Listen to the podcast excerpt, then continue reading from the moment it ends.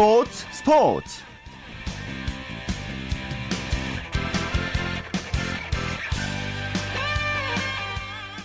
안녕하십니까 일요일 스포츠 스포츠의 아나운서 최시중입니다 미국 메이저리그 LA 다저스의 류현진 선수가 시즌 첫 등판에서 기분 좋은 승리를 챙겼습니다 타석에서도 안타와 득점 올리면서 투타에서 만점 활약을 했는데요. 오늘 이 소식으로 기분 좋게 출발해 보겠습니다. 김형준 메이저리그 전문 기자 연결되어 있습니다. 안녕하세요. 네, 안녕하세요. 아, 류현진 선수 시즌 출발 매우 좋은데요. 네, 오늘 류현진 선수가 호주 시드니에서 있었던 개막 시리즈 두 번째 경기에서 5이닝을 무실점으로 막아내는 정말 깔끔한 피칭을 했는데요. 뭐 현재까지 두 경기밖에 열리지는 않았지만 메이저리그 평자체미 평균 자책점 1위는 유현진 선수입니다. 예, 뭐 1회 징크스도 없었고요. 낮 징크스도 없었고 또 2년차 징크스도 없었어요. 네, 유현진 선수의 지난해 평균 자책점이 정확히 3.00이었잖아요. 예. 네, 낮 경기는 4.02, 원정 경기는 3.69였거든요. 그런데 오늘은 이 두 가지 악조건을 모두 딛고 무실점 경기를 만들어냈고요. 그리고 말씀하신 대로 지난해 1회 평균 자책점이 5점대였는데 오늘은 뭐 정말 개눈 감추듯 깔끔하게 넘어갔거든요. 예. 뭐 한 경기를 치른 상황에서 대단히 성급한 말씀이긴 하지만 2년차 징크스 걱정은 좀 붙들어 매셔도 될 것 같습니다. 예. 오늘 투구 내용을 좀 더 자세하게 살펴볼까요? 네, 지난해 유현진 선수가 애리조나를 다섯 번 상대해서 기록한 평균 자책점이 4.65.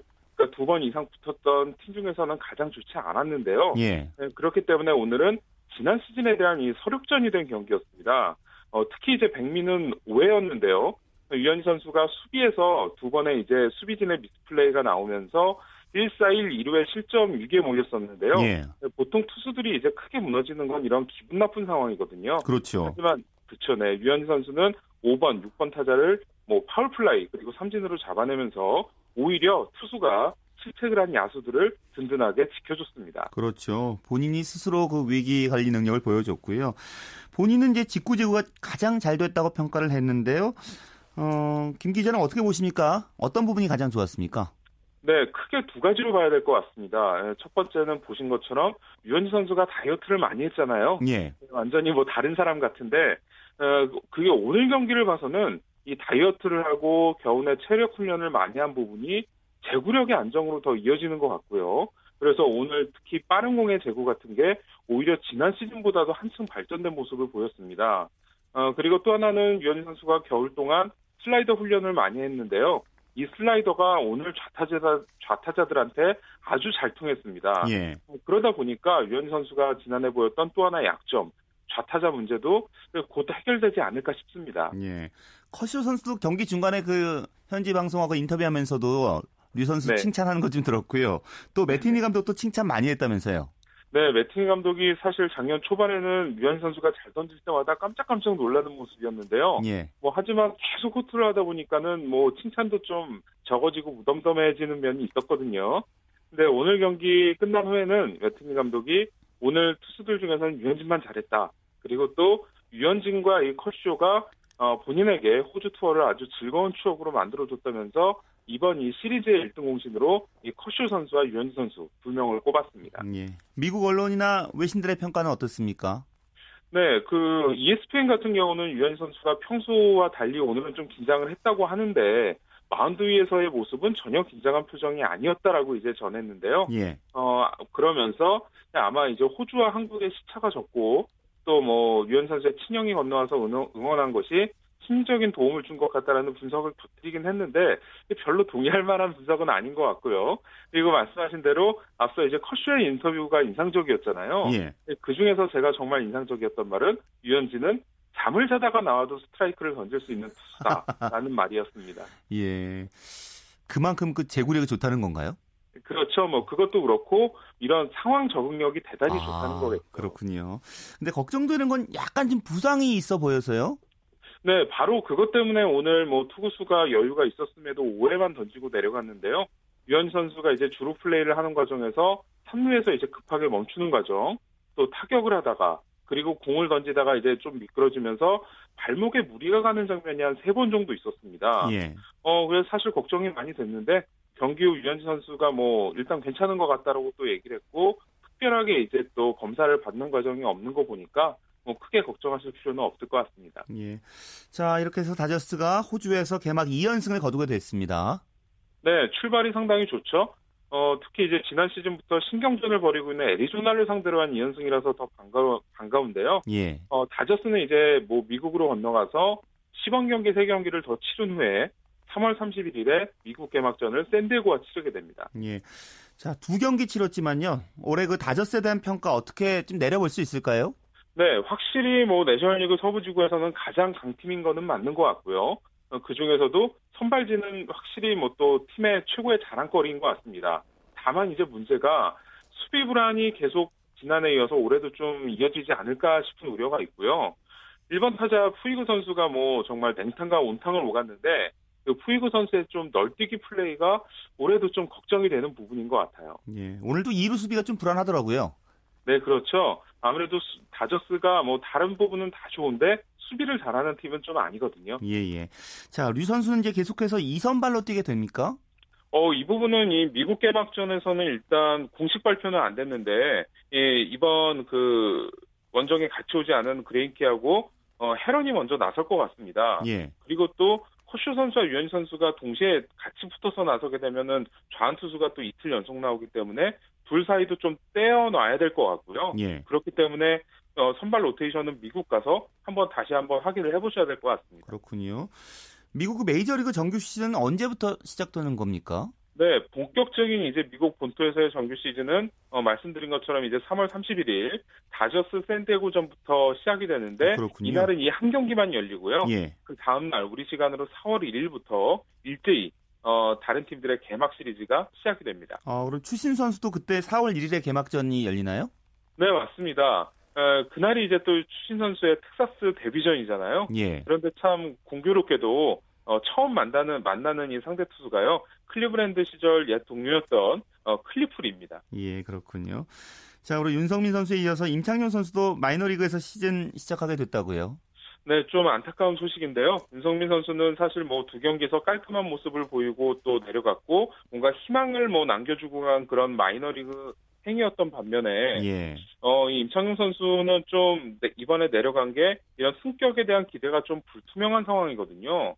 그렇기 때문에 본인도 나이 본인이 나이도 있고 그렇다 보니까 앞으로의 거취에 대해서 아마 심각하게 어, 본인이 결정 그 고민을 하지 않을까 싶습니다. 예, 알겠습니다. 말씀 잘 들었습니다. 고맙습니다. 네, 고맙습니다. 네, 메이저리그 소식 김형준 메이저리그 전문 기자와 살펴봤습니다. 자, 이어서 프로농구 4강 플레이오프 소식 월간 점프볼의 손대범 기자 연결해서 살펴보겠습니다. 손 기자 안녕하십니까? 네, 안녕하세요. 자, 울산 모비스 대 서울 SK의 4강 플레이오프 1차전 오늘 있었는데요. 결과를 살펴볼까요? 네, 모비스가 기선 제압에 성공했습니다. 아, 홈에서 열린 1차전을 71대 62로 승리했는데요. 어, 최종 점수차는 9점 차였지만 경기 내내 모비스가 압도하는 그런 경기였습니다. 예. 어, 4강 플레이오프에서는 1차전을 이긴 팀이 챔피언 결정전에 오를 확률이 어, 73.5%인데요. 어, 모비스가 그 확률을 가져갔습니다. 자, 두 팀이 지난 시즌엔 챔피언 결정전에서 만났었는데요. 자, 이번 시즌 이제 4강에서 만났고요. 예상보다 너무 쉽게 승부가 났습니다. 그렇습니다. 말씀하신 것처럼 승부가 너무 빨리 났는데요. 예. 어, 사실 SK가 지난 챔피언 결정전에서 4대 0으로 진 이후에 아, 마음속에 칼을 갈아왔다고 했거든요. 아, 덕분에 정규리그에서도 4승 2패로 우위를 가져갔고 또 플레이오프를 앞두고도 문경은 감독이 상당히 자신 있는 모습을 보였습니다. 하지만 결과는 지난해와 마찬가지였는데요. 어, 경기 내내 모비스의 그 철통 같은 수비에 막히면서 어, 싱거운 승부가 되고 말았습니다. 그러니까 모비스가 경기 주도권을 계속 뺏기지 않고 리드를 했잖아요. 네, 첫 득점만 허용했을 뿐이고 이, 그 뒤로는 줄곧 리드를 가져갔습니다. 어, SK는 센터, 이 코트니 심스를 투입해서 인사이드를 장악하려고 했는데 오히려 모비스가 준비한 수비에 말리면서 해법을 찾지 못했습니다. 예. 어, 1쿼터 18대 12, 2쿼터 43대 22, 26. 아, 계속 점수차를 벌린 모비스였는데요. 어, 후반전에도 그 점수차를 잘 지키면서 어, 경기를 승리했습니다. 예. 계속해서 이제 손 기자가 수비 얘기를 해 주셨는데요. 또 어떤 부분에서 승패가 갈렸다고 보시나요? 네, 일단 전체적으로 수비가 너무 잘 되다 보니까 아, 모비스가 기세가 좀 오른 부분이 선에 컸고요. 예. 반면에 SK 같은 경우는 어떤 공격을 할지 상당히 당황하는 모습이었거든요. 아, 특히 김서영 선수가 야투가 약간 실력이 떨어지다 보니까 어, 모비스의 수비에 막혀 약간 어려운 점을 많이 겪었고요. 바로 그 점이 바로 유재학 감독이 오늘 노렸던 점이라고 합니다. 예. 어, SK의 변기훈 선수가 없- 제외하면은 어, 위협적인 슈터가 없기 때문에 어, 지역 방어 카드를 꺼내들었는데 이것이 제대로 먹혀들면서 점수차가 벌어졌고요. 예. 어, 또 SK의 자랑이라고 할 수 있는 포워드 라인이 단체로 침묵한 것도 좀 아쉬운 부분이었습니다. 예. 또 양동근 선수가 이제 SK 가드진 압도한 것도 승패에 영향을 줬다고 봐도 되겠죠? 그렇죠. 오늘 11득점에 어시스트 4개를 기록했는데요. 어, 사실 대단한 기록은 아니지만 이 점수차가 벌어질 때 집중된 점수였고요. 이후에 SK가 SK를 상대로 점수차를 지키는데도 어, 상당히 노련한 모습을 보여줬습니다. 어, 일전에 양동근 선수가 플레이오프는 즐기는 무대라고 했었는데요. 예. 아, 오늘 공수 양면에서 그런 모습을 보여줬다고 볼 수가 있겠고요. 예. 반면에 SK는 김선형 선수가 이 단 3점에 그친 점이 좀 아쉬웠습니다. 예. 또 어떤 선수들의 활약이 좋았습니까? 네, 오늘 문태영 선수가 전반전에만 12점을 집중시키면서 분위기를 잘 끌어줬고요. 어, 리카르도 라틀리프 선수가 오늘 1쿼터에만 9점을 기록하면서 리드를 달리는데 일조했습니다. 오늘 이 라틀리프 선수의 최종 성적이 13득점 9리바운드였는데요. 아, 지난해 챔피언 결정전 당시에 상당히 긴장하면서 SK를 상대로 좀 어려운 경기를 펼쳐갔거든요. 예. 1년 전과 좀 달라진 모습이 오늘 모비스 승리에 큰 힘이 됐습니다. 예. 자, 그리고 SK가 지난해 그 챔피언 결정전에서 4전 전패를 당했잖아요. 네. 그 기억도 좀 빨리 지워버려야 되지 않을까라는 생각이 들었습니다. 그렇죠. 이쯤 되면 이제 트라우마라고 할 수 있겠는데요. 예. 어, 게다가 지난해와는 다르게 원정에서 1, 2차전을 시작하는 만큼 어, 체력적으로나 심리적으로 약간 불안할 수밖에 없거든요. 예. 하지만 시리즈는 이제 시작입니다. 정규리그에서도 이 모비스와 SK 어, 세 번이나 연장전을 갈 정도로 상당히 치열한 승부였거든요. 아마 남은 시리즈에서는 좀 반, 반격이 이루어지지 않을까 생각해 봅니다. 음, SK도 오늘 졌지만은 이제 뭐 잘 준비를 하겠죠. 그렇습니다. 많은 준비가 있어야지만 또 모비스는 큰 산을 넘을 수 있기 때문에 예. 아마 선수들도 좀 정신적으로 좀 가담고 나오지 않을까 생각됩니다. 예. 자, 내일은 이제 창원 LG 대 부산 KT 2차전 예정돼 있습니다. 자, 변수라고 보면은 이제 전창진 감독이 나오지 못하잖아요. 그렇죠. 어, 1차전 1쿼터였죠. 전창진 감독이 이 김동영 심판에게 거세게 항의하는 과정에서 이 퇴장을 당했거든요. 자, KBL이 곧바로 재정위원회를 열어서 징계를 결정 지었습니다. 어, 한 경기 출장 정지 그리고 500만 원의 제재금을 물렸는데 어, 이에 따라서 2차전을 나오지 못하게 됐습니다. 예. 내일 경기는 어떻게 예상해 볼 수 있을까요? 네, 일단 LG가 1차전을 너무 쉽게 생각한 경향이 있었거든요. 하지만 초반 분위기에서 봤듯이 이 마음만 먹이면은 점수차를 벌릴 저력이 있는 팀입니다. 아마도 1차전에서는 약간 긴장한 모습도 보였었는데 어, 이런 부분만 더, 더 던진다면 좀 좀 더 유리하지 않을까 싶고요. 예. 어, KT 같은 경우는 약간 어려운 상황이 됐습니다. 사실 1차전에서도 다 따라간 경기였지만 이 마지막 순간 이 전창진 감독의 부재, 이 전술의 부재가 약간 아쉬웠거든요. 어, 그런 부분에 있어서 감독이 없다는 것이 상당히 좀 선수들에게 좀 타격이 있지 않을까 생각해 봅니다. 예, 알겠습니다. 말씀 고맙습니다. 고맙습니다. 네, 프로농구 4강 플레이오프 소식 월간 점포볼의 손대범 기자와 함께했습니다.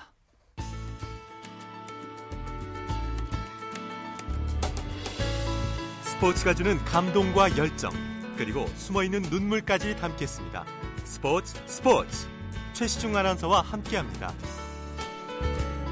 네, 이번에는 국내외 축구 소식 살펴보겠습니다. 스포츠 동호회 윤태석 기자와 함께합니다. 윤 기자 안녕하십니까? 예, 안녕하세요. 예, K리그 클래식에서 울산의 기세가 정말 무섭군요. 오늘 인천 네. 상대로 3대 0의 승리를 거뒀어요. 예, 오늘 울산이 이제 인천과의 홈 경기에서 김신욱, 한상훈, 하피냐 선수 연속골로 3대 0 완승을 거뒀습니다. 예. 울산은 이제 정규리그 3경기에서 모두 승리를 거뒀는데요. K리그 클래식 12팀 중에 유일하게 3전 전승의 기록입니다. 예. 첫 골이 워낙 빨리 터지기도 했죠. 예, 전반 4분 만에 울산이 첫 골을 터뜨리면서 경기를 쉽게 풀어갔는데요. 코너킥 길게 넘어온 상황에서 울산의 하피냐 선수가 오버헤드 킥으로 그 킥을 다시 넘겨줬고요. 김신욱 선수가 그대로 헤딩으로 꽂아 넣었습니다. 예. 김신욱 선수는 정규리그하고 챔피언스리그 통틀어서 5골을 기록하면서 또 정규리그에서는 3경기 연속골 터뜨리는 맹활약을 이어가고 있습니다. 예. 김신욱 선수 한 골 넣고 도움도 하나 기록하면서 승리의 1등 공신이 됐어요. 예, 김신욱 선수가 첫 번째 골에 이어서 전반 19분에도 머리로 도움을 기록을 했는데요. 이제 골키퍼 김승규가 길게 차준 볼을 김신욱 선수가 이제 수비수와 경합을 이겨내면서 머리로 흘려줬고요. 예. 이 볼을 받아서 한상훈 선수가 발리슛으로 두 번째 골을 넣었습니다. 예. 사실 김신욱 선수가 올 초부터 대표팀하고 수석팀을 계속 오가면서 굉장히 강행군이거든요. 예. 체력적으로 좀 힘든 상황인데 이런 어려움을 이겨내고 최고의 모습을 보였고요. 또 하나 고무적인 것은 김신욱 선수 오늘 경기 전까지 4골 모두 오른발이었습니다. 드디어 오늘 장기인 머리로 1골 1도움을 기록하면서 고경, 고공 폭격기다운 그런 모습을 보였습니다. 예. 뭐 인천도 뭐 나름대로 준비를 하고 나왔을 텐데요. 자, 울산의 이래 상승세를 어떻게 보십니까? 예, 울산의 상승세는 무엇보다 그 작년 멤버에서 주축 멤버들이 그 지금 빠지지 않았다는 점 그리고 신인 선수들 김선민, 안진범 같은 신인 선수들이 좀 좋은 활약을 보여주고 있다는 점 그리고 또 최태욱이나 백준수 같은 이제 베테랑이 영입되면서 신구 조화가 굉장히 잘그 그 꾸려지고 있다는 점이 꼽히고요. 예. 일정도 좀 도움을 받습니다. 초반에 울산이 저 챔피언스리그하고 정규리그 모두 원정을 다녀오면서 힘든 일정이었는데 최근에 4경기 연속 홈 경기였거든요. 예. 상당히 편안하게 좀 경기를 준비하면서 상승세를 계속 이어가고 있습니다. 자, 전북이 이제 울산과 시즌 초반 선두 경쟁하고 있는데 오늘 전북이 상주와 경기를 치렀습니다. 예, 전북은 오늘 잠깐 주춤했습니다. 어, 상주 원정에서 경기는 득점 없이 0대 0으로 끝이 났습니다. 네, 전북 이제 광저우전에 오심 패배 때문에 또 그리고 혹독한 일정도 치렀고요. 그 후유증을 좀 겪고 있는 게 아닌가라는 경, 생각도 들었어요. 예, 분명히 좀 후유증이 있는 것 같습니다. 사실 오늘 멤버만 보면 전북이 굉장히 유리한 경기였거든요. 상주가 군팀이 군팀이기 때문에 원수 팀과의 경기는 출전하지 못한다는 그 조항에 따라서 상주의 전북 출신 8명 선수가 모두 빠졌습니다. 예. 이 선수가 뭐 대부분 이 선수들이 팀의 주축 선수이기 때문에 상주로서는 굉장히 치명적이었는데 경기도 전체적으로 전북이 우세했습니다. 또 후반 12분에는 상주 이재성 선수가 퇴장까지 당하면서 전북이 수적으로도 우세한 상황이었거든요. 예. 하지만 결국 득점 뽑아내는데 실패를 했고요. 전북이 지난주 중에 이제 챔피언스리그 원정에서 광저우한테 지면서 체력적으로 또 심리적으로나 좀 후유증이 있는 그런 모습이었습니다. 그렇군요. 자, 서울과 부산의 경기도 관심을 모았는데요. 결과가 어떻게 나왔나요? 예, 부산도 요즘 물산 못지않게 잘 나가고 있습니다. 부산이 전반 22분에 양동현 선수의 선제골을 끝까지 잘 지키면서 1대 0으로 승리를 했고요. 부산은 지난 주말 홈에서 작년 우승팀 포항을 3대 1로 잡은 데 이어서 오늘 우승 후보 서울까지 잡으면서 강호를 상대로 2연승을 달렸습니다. 예. 부산이 그 K리그 서울 원정 경기에서 승리 거둔 것이 12년 만이라면서요. 예, 정말 그 지긋지긋한 징크스였는데요. 예. 2009, 2002년 9월 이후에 오늘 경기 전까지 부산이 서울 원정에서 17번 싸워서 3무 14패로 한 번도 못 이겼습니다. 예. 감독이 이 기간에 부산 감독이 10명 정도 바뀌었는데 이 기간 또 한 번도 못 이겼다는 것도 정말 진 기록이었는데요. 뭐 그야말로 고향 앞에 쥐 신세였는데 오늘 이 기록을 깬 것이 상당히 좀 의미가 있을 것 같습니다. 예. 오늘 또 이긴 것에는 이제 부산의 골키퍼죠. 이범영 선수 활약을 빼놓을 수가 없는 상황이라면서요. 아, 예, 오늘 뭐 최고의 공신이었습니다. 오늘 서울이 전반과 후반에 한 차례씩 두 번의 페널티킥을 얻었는데요. 예. 한 경기에서 페널티킥을 두 개나 얻어낸 것도 흔치 않은 일인데 이 두 개 모두 실패했습니다. 부산 골키퍼 이범현 선수가 두 개 모두 막아냈는데요. 사실 이범현 선수는 키가 굉장히 크고 담력이 좋아서 원래부터 좀 페널티킥이나 승부차기에 강한 선수거든요. 2012년 런던 올림픽 때 승부차기로 영국과의 승부차기에서 이제 상대방 킥을 막으면서 이제 승리를 이끌었던 선수이기도 한데 예. 오늘 유감없이 그 실력을 과시했고요. 경기 후에 이범현 선수 인터뷰가 상당히 인상적이었습니다. 이제 기자들이 페널티킥에 이렇게 강한 비결이 뭐냐라고 물으니까 이범현 선수가 페널티킥은 골키퍼들에게 축제다. 확률상 실, 실점할 가능성이 높은데 막아내면 경기 흐름을 바꿀 수 있기 때문에 예. 즐기는 마음으로 늘 임한다. 그게 바로 원동력이다. 이렇게 얘기를 했습니다. 아, 그렇군요. 자, 이범영 선수의 선방 쇼가 있었지만 반면 서울은 정말 아쉬운 경기였겠군요. 예, 슈팅 수가 서울이 18개, 부산이 10개였고요. 유효 슈팅은 서울이 10개, 부산이 4개였습니다. 점유율도 서울이 64대 36 정도로 훨씬 높았죠. 한마디로 서울이 경기를 전체적으로 주도하고도 졌다는 건데요. 올 시즌 초반 서울이 계속 힘든 행보를 좀 이어가고 있습니다. 오늘 지면서 1무 2패로 정기력에서 아직 승리를 올리지 못했고요. 더군다나 더 아쉬운 것은 아직까지 득점도 올리지 못했다는 그런 사실입니다. 그렇군요. 자, 3라운드까지 마쳤는데 팀 순위 살펴볼까요? 예, 아까 말씀드린 대로 울산이 3전 전승으로 1위고요. 전북이 2승 1무로 2위입니다. 전남과 제주, 부산이 2승 1패로 그 뒤를 바짝 쫓고 있고요. 수원, 상주, 포항이 중위권 그리고 경남, 성남, 서울, 인천이 현재 하위권으로 쳐져 있습니다. 예. 자, 유럽에서는 박지성 선수가 도움을 기록했다는 소식이 있어요. 네, 오늘 새벽 이제 아인트호벤이 로다와 경기를 했는데요. 박지성 선수가 아주 멋진 도움을 기록했습니다. 페널티 박스 정면에서 수비수 두 명 사이에서 재치 있게 이제 찔러준 패스를 이제 동료인 로카디아가 성공하면서 박지성 선수가 시즌 5호 도움을 기록했고요. 예. 아인트호벤이 3대 1로 이기면서 최근 8연승을 달렸습니다. 자, 그런데 박지성 선수가 2013-14 시즌 끝으로 현역에서 은퇴할 것이다. 뭐 이런 보도가 나왔네요. 네덜란드 언론에서 그렇게 보도를 하고 있는데요. 이게 뭐 하루 이틀 아닙니다. 최근에 한 1, 2주 사이에 계속해서 이런 보도가 나오고 있는데 예. 일단 사실은 어 아직 올, 올 여름에 은퇴하겠다고 확실히 밝혀진 건 아닙니다. 박지성 선수는 일단 어, 올 시즌 아인트호벤 임대가 끝나면 원소속 팀이 이제 그 퀸즈파크 레인저스로 돌아가야 되거든요. 예. 계약 1년 남아 있는데 일단 지금 현재 원칙은 퀸즈파크 레인저스로 돌아간다는 것이고요. 만약에 박지성 선수의 좀 무릎 상태가 좋지 않은데 그 무릎이 선수 생활 1년 더 하는데 크게 지장이 있다고 판단이 되면 어, 올 여름에 은퇴할 수도 있다. 아. 이 정도가 좀 사실인 것 같습니다. 그렇군요. 자, 그리고 또 유럽파 선수 중에 기성용 선수가 선발 출전했다가 40분 만에 나왔잖아요. 어떻게 예. 보세요? 예, 이 기성용 선수가 노리치 노리치 시티전에 선발 나왔다가 전반 40분에 교체 아웃됐는데 뭐 분명 흔히 있는 일은 아닙니다. 어, 하지만 팀이 워낙 좋지 않은 상황이었고요. 전반 20분 만에 두 골 내주면서 끌려가고 있었거든요. 예. 감독 입장에서도 뭔가 조금 충격 요법 같은 것이 필요했던 것 같고요. 기성용 선수뿐 아니라 이제 제 콜백 선수도 같이 교체가 됐는데 오늘 경기는 전체적으로 썬더랜드 선수들이 좀 부진했던 그런 경기였습니다. 네, 알겠습니다. 말씀 고맙습니다. 예, 고맙습니다. 네, 스포츠 동아 윤태석 기자와 함께했고요. 자, 플레이오프가 펼쳐진 배구 코트의 열기 마이델리의 강상 기자와 함께 살펴보겠습니다. 강 기자 안녕하십니까? 네, 안녕하세요. 어, 프로배구 V리그 남자부 플레이오프 경기가 있었어요.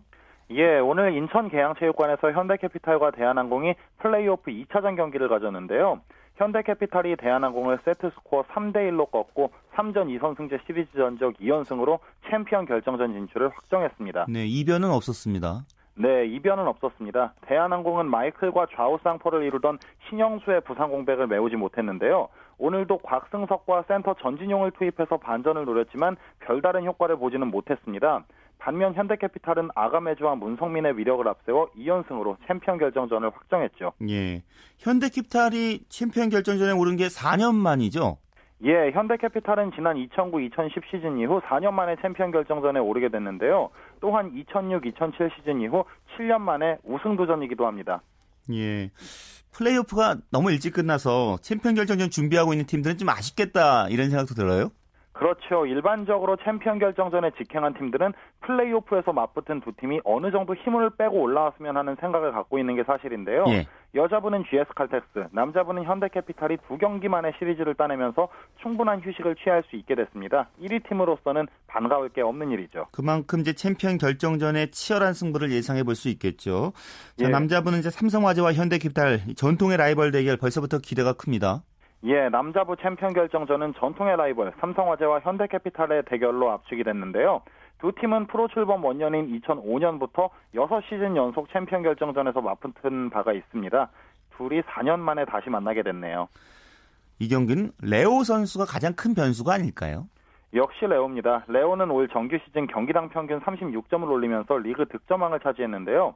현대캐피탈 김호철 감독과 여오현 선수도 레오가 잘하는 건 인정해야 하지만 레오에게 조금 불안하게 공이 올라갈 수 있도록 하는 게 우리의 몫이다라면서 각오를 다졌습니다.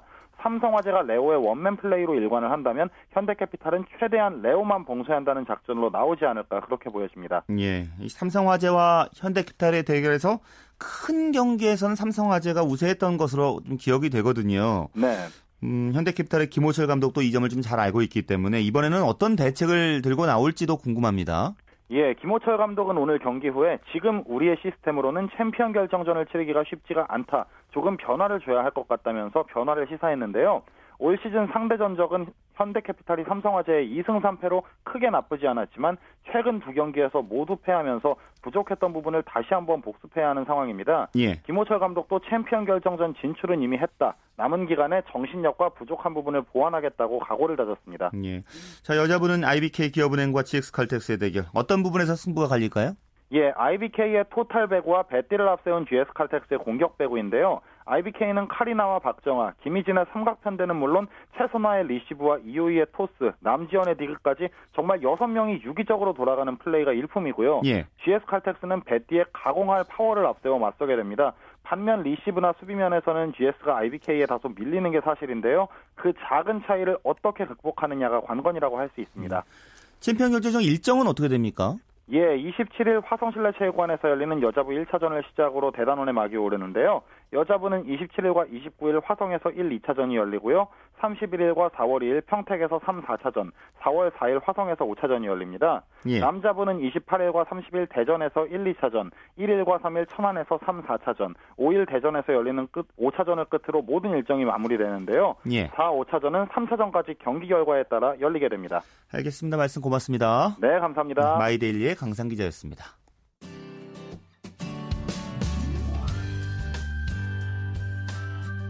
스포츠를 듣는 즐거움. 스포츠 스포츠. 최시중 아나운서와 함께합니다. 네, 스포츠를 만드는 사람들 시간입니다. 이혜리 리포터와 함께합니다. 어서 오십시오. 네, 안녕하세요. 오늘 어떤 분 만나고 오셨나요? 네, 낡은 축구화를 수선하고 직접 축구화를 만들면서 41년째 동대문 한 켠을 지키고 있는 김봉학 수제 축구화 장인을 만나고 왔습니다. 예. 이분은 사람 발 모양과 특성에 맞게 축구화를 만들고 있는데요. 작업장에 있는 석대 재봉틀이 그 세월을 말해주고 있고요. 또 한켠의 진열장에는 사람마다 각자 본떠 만든 발 모양의 모형, 그리고 현재 제작하고 있는 축구화와 완성된 축구화가 놓여 있었습니다. 예. 이 김봉학 씨가 만드는 축구화는 축구 동호인들 사이에 해외 유명 브랜드를 가지고 있는 축구화에 비해 멋은 부족할지라도 기능 면에서는 그런 축구화에 버금간다는 평가를 받고 있다고 하는데요. 예. 김봉학 씨가 축구화를 처음 만들게 된 건 초등학교 5학년 때 학교를 그만두고 운동화 제조 공장에 들어가 일을 시작하면서부터라고 합니다. 어, 그때 축구화를 만드는 기술을 익혔고요. 워낙 축구에 관심이 많았기 때문에 자신이 직접 축구화를 만들기 위해서 1997년에 자 신만의 조그마한 공장을 설립했다고 합니다. 김봉학 씨 만나보시죠.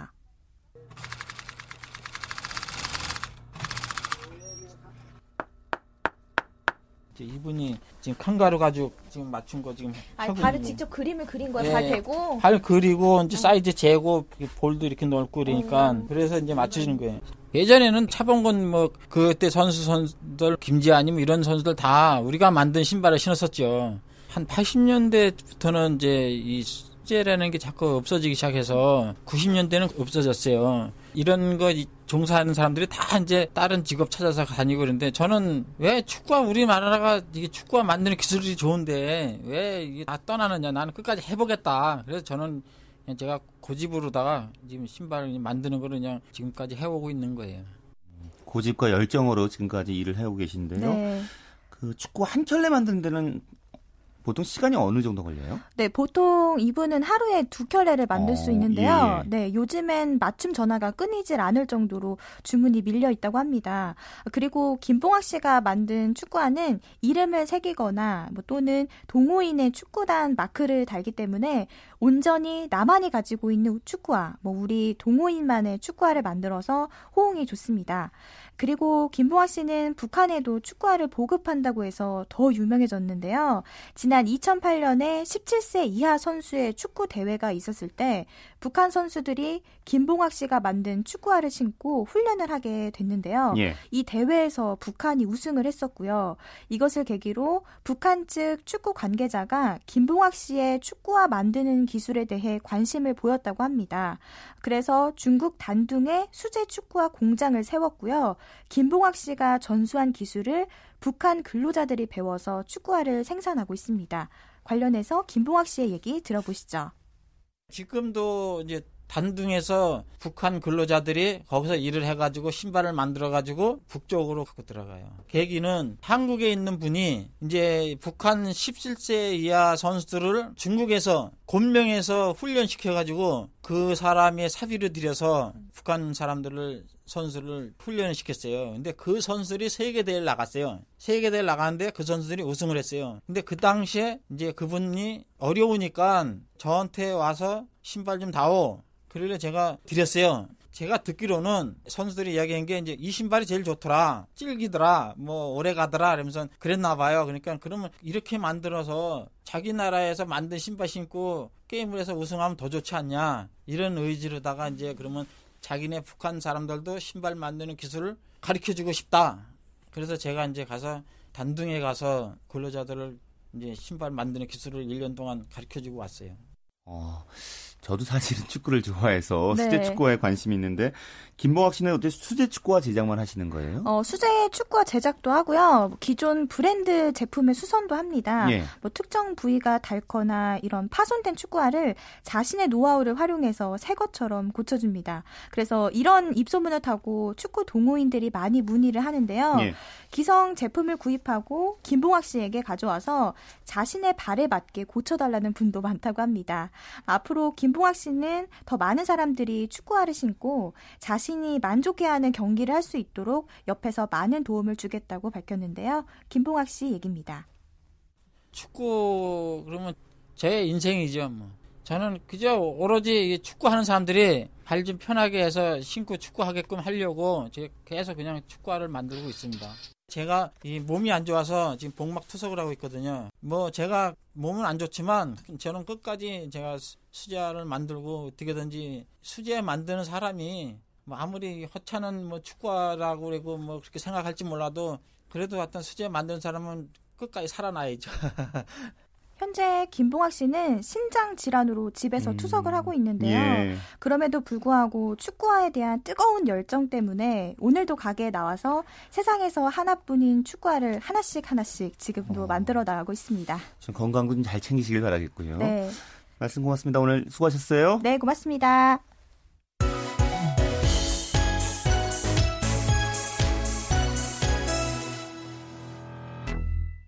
주간 취재 수첩 시간입니다. 경향신문 김세훈 기자 함께하죠. 김 기자 잘 지내셨습니까? 네, 안녕하세요. 자, 지난 한 주간의 그 체육훈장 얘기 참 많이 들었는데요. 특히 김연아 네. 선수가 체육훈장 청룡장 받게 된 것이 화제였죠. 그렇습니다.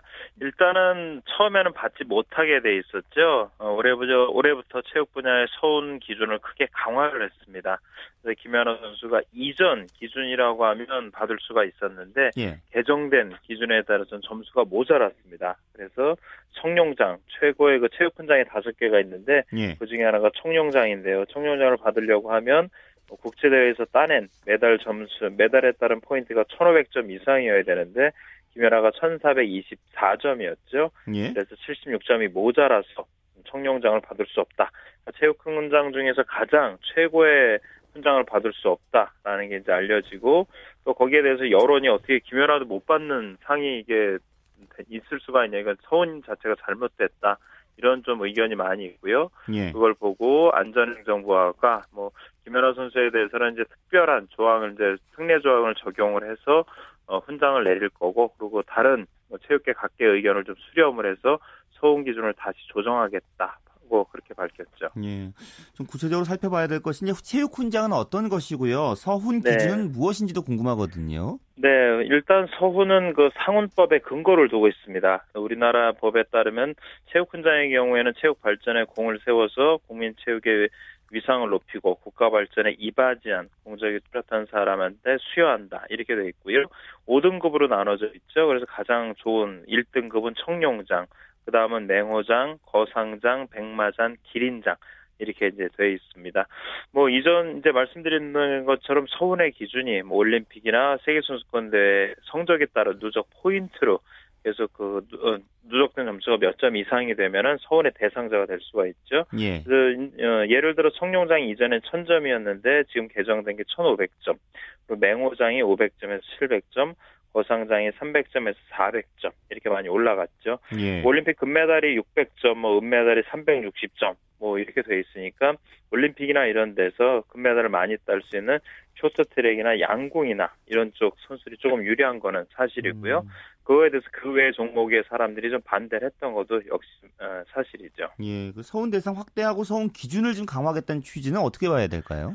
뭐 제가 보기에는 옳다고 봅니다. 일단은 기준을 강화하겠다는 거는 훈장을 뭐 받는 사람이 너무 많으면은 그만큼 가치가 좀 떨어진다고 볼 수가 있죠. 그래서 좀 받는 사람도 좀 적어야 되는 희소성이라는 원칙도 있어야 되고요. 또 그만큼 훈장의 또 권위도 그만큼 높아지는 거고 또 아무한테나 훈장을 주는 게 아니라 공정하게 줘야 된다는 거 그리고 공적에 대한 보상성이라든지 이런 원칙이 있습니다. 이런 원칙에 따라서라고 하면 뭐 훈장을 너무 남발하는 것보다는 훈장을 받을 만한 기준을 좀 높여놓고 그리고 훈장을 정말 줄 만한 받을 만한 사람한테만 큰 공을 세운 사람한테만 주는 게 제가 보기에는 옳다라고 보고요. 예. 이번 서운의 기준도 그렇게 강화가 됐어요. 그래서 취지는 저는 바람직하다고 보고 또 하나는 취, 저 서운의 방향이 전환됐다는 것도 큰 의미가 있습니다.